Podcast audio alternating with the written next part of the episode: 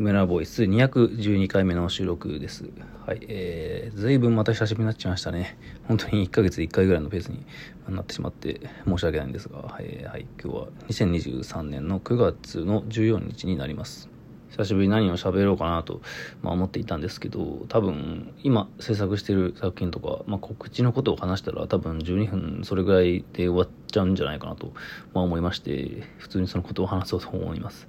え前から話してはいたんですけど、なんか福岡と、えー、台北、まあ、台湾ですな、えー、その2つがありまして、えー、まあ、あと、まあ、香港か、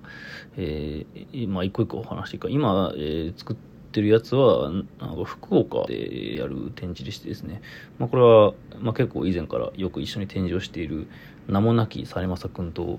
まあ、あと、なんでしょうね、浦川大志君と、まあ、その方々から、えー、お誘いいただいておりまして、なんかその福岡のアートウィークみたいなのがあって、正式な今調べたら福岡アートネクストですね。まあ、それが開催される間、まあ、いろんな作家が展示したり、美術館の関連のイベントがあったり、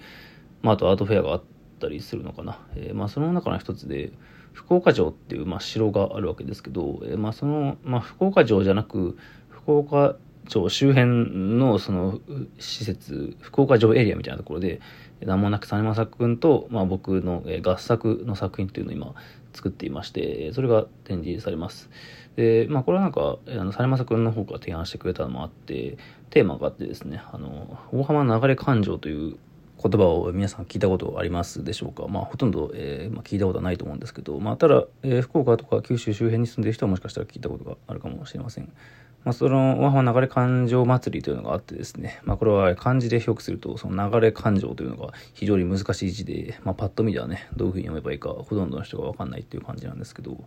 まあ、毎年夏にその福岡の博多の方で、なんかでっかいいろんな、えー、昔の絵が展示されるんですよ。で、まあ、それがどういう絵かっていうと、まあ、その、まあ、いろんな災害とかの被災だとか疫病の流行で亡くなった人たちの、まあ、霊を供養するためになんかつながった、まあ、歴史ある行事だと、まあ、そういうのってなんかいっぱい各地でね、まあ、あるんですけどそのうちの、まあ、一つですね、まあ、その大浜流れ感情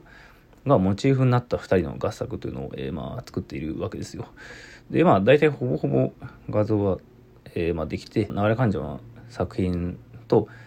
実政君の作品と僕の作品がなんかいろいろごちゃごちゃ混ざってコラージュされてるみたいな、えー、まあ、イメージなんですけどそれを大体、まあ、2.2メートルぐらいの出力で出してですね、えー、まあ、素材はなんかテント生地とかそういう、まあ、丸めたりできる飾れるものだったと思いますね。それをなんか2人でペイントしていこうかみたいなことをまだあの現在進行形で話してる感じなんであの最終的なフィックスモード確定してないみたいな雰囲気なんですけど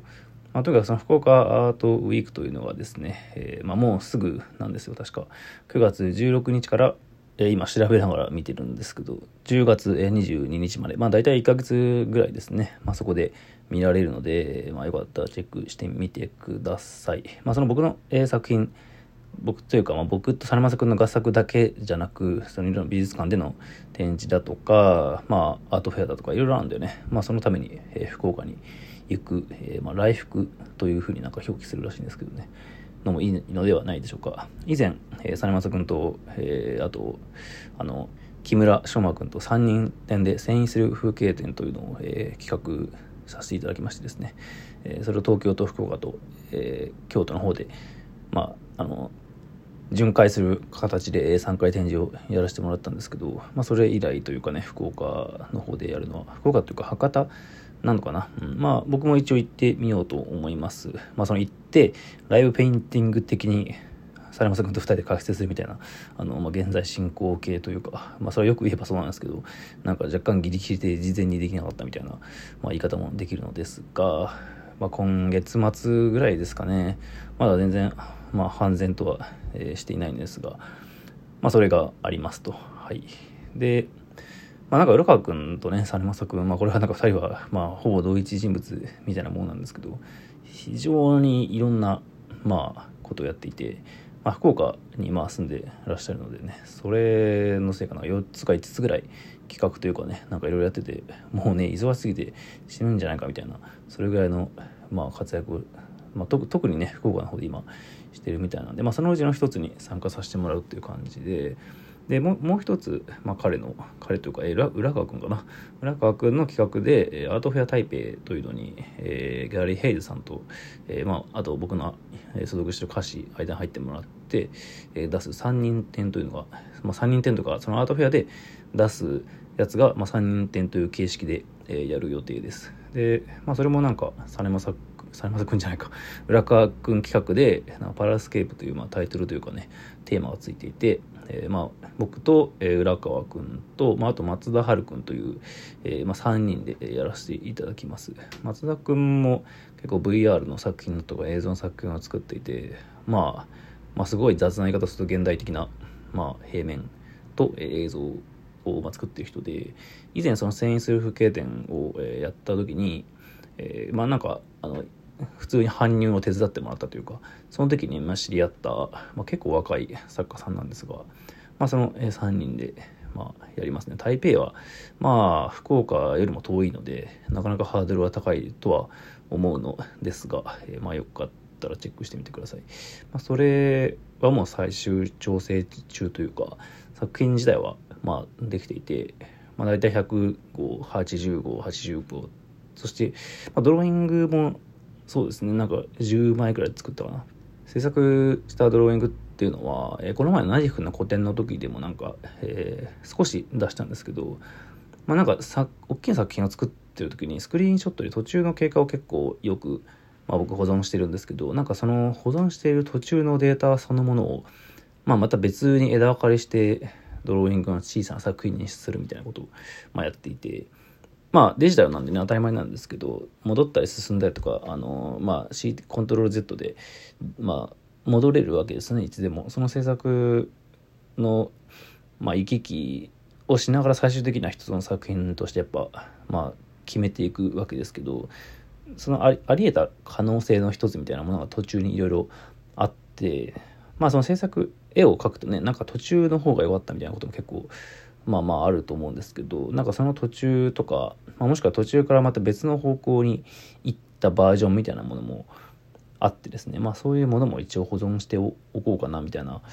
まあ、えー、習慣が僕、まあ、作品作ってる時にあって、まあ、この制作の考え方自体は藤村隆二さんという、建築家の、まあ、方が書いた文章の、えー、挑戦系プロセスっていうのがあって、まあ、そこの手法っていうかまあ考え方にもろ影響を受けっていうあのやり方なんですよね。まあ途中途中全部ちゃんと、えー、まあ模型をなんか建築のねあの人なのであのそういう内容なんですけど模型を全部保存していくみたいなやり方？制作プロセス？の文章であなんか確かにそれは面白いなと思って、まあ、模型じゃなくて、えー、僕の場合データなんですけど、まあ、その途中途中のデータっていうのがいろいろ複数あってですね一つの作品に対して、まあ、その途中途中をいくつかまた別のドローイングとしてえー、作ってみようみたいなシリーズが、まあ、若干この前の個展の時になんか出たんですよね。まあそれをちょっと、えー、まあもうちょっとやってみようということで、えー、10個ぐらいドローイング作品も作らせてもらっています。はい。まあそれもそんな大きくない、えー、SRA3 っていう、まあ A3 よりちょっと大きいかなぐらいのサイズのを、まあ、制作して出す予定です。えー、まああと、アート台北か。アート台北は10月ですかね。うん。それと、えー、まあ、同じく10月に、えー、タンコンテンポラリーという、えー、タンというのは TANG ですね。はい。TANG コンテンポラリーアートギャラリーさんというところで、えー、まあ、グループ展がありましてですね。えー、まあ、それも作品出しますね。まあ、こちらも100号、85、85ぐらいかな。まあ、これは作品制作中なんですけど、香港にあるギャラリーで、まあ、日本の割と大きめなアートフェアとかにもよく出展しているような、えー、ギャラリーですね。まあ、こちらなんか連絡が来てですね、あのぜひ出してくれないかというやり取りがありまして、まあ、グループ展の内容としては、まあ、いわゆる日本人作家で結構活躍してるといったら、まあ、自分もなんかね、手前味噌な感じなんですけど、まあ、そうよく聞くような名前の人、まあ、日本人作家の中に入れてもらって、えー、まあ、やると。はい。まあ、これも10月かな。はい。これの作品も制作中でして、まあ、今作ってる作品とか展示する作品、まあ大体、やっぱりこの前の個展の、まあいろんな作品の延長線上にあるっていう、まあ雰囲気ですが、ただあの福岡城での、えー、展示、実政君とのコラボ作品は、その大浜流れ漢字をモチーフであの過去の、えーまあ、いろんな作品を、まあ、コラージュの素材として使ったりしてるからあのちょっと色合いが違うというかなんか雰囲気としてはねなんかわかんないですけどあのあんま客観的には見えないですけど2013年頃に2013年とか2010年頃に作っていた僕の、えー、作品、まあ、その震災をモチーフにしたりしていた作品とかにちょっと雰囲気近い感じに仕上がったのかなみたいな、えー、まあので見たりもしていますね、まあ、途中経過いろいろ猿正君と共有しながらやってたんですけど、まあ、非常にあのおめっちゃいいみたいな感じで、えー、盛り上がったりしたんで、まあ、まあまあいいいいとは思ってるんですけどまあなんか最近の作品の結構顔があのメインっぽいポートポートレートっぽいような雰囲気なんだけどまあちょっと風景っぽい雰囲気もあると言いますかね、えー、まあポートレートと風景のなんかことを、まあ、結構、まあ、考えつつ作ってるようなところがあるその2011年の時に、えー、自分の作品の中に出てきた、まあ、その地平線というか風景的な、えー、側面っていうのをまあもう10年以上経ってますけどなんかそれをもう一度客観的に見れないだろうかみたいな、えー、こともまあ考えたりもしています。あと、えこれは12月予定の展示なのでもうちょっと先ですけどニールさんというアーティストの方がいらっしゃいまして、えニルさんというのはアルファベットで NIL と書いてニールさん。新芸術校出身の方なんですけど彼がプライベートという場所で展示の企画をしていましてですね。これは故郷をテーマにした、まあ、グループ展で結構キュレーションがテーマがしっかりあって、まあえー、若いいろんな作家さんが何人かいるんですけど、まあ、その中に、えー、僕も入れさせてもらって、まあ、なんとなく考えてますね。故郷っていう、まあ、取れ方はいろいろあるんですけどあでももう時間だな。はい。ちょっとめっちゃ書き出して告知だけさせていただきました。はい、えー、また、えー、近いうちに収録したいと思ってます。はい、えー、村尾でした。ありがとうございます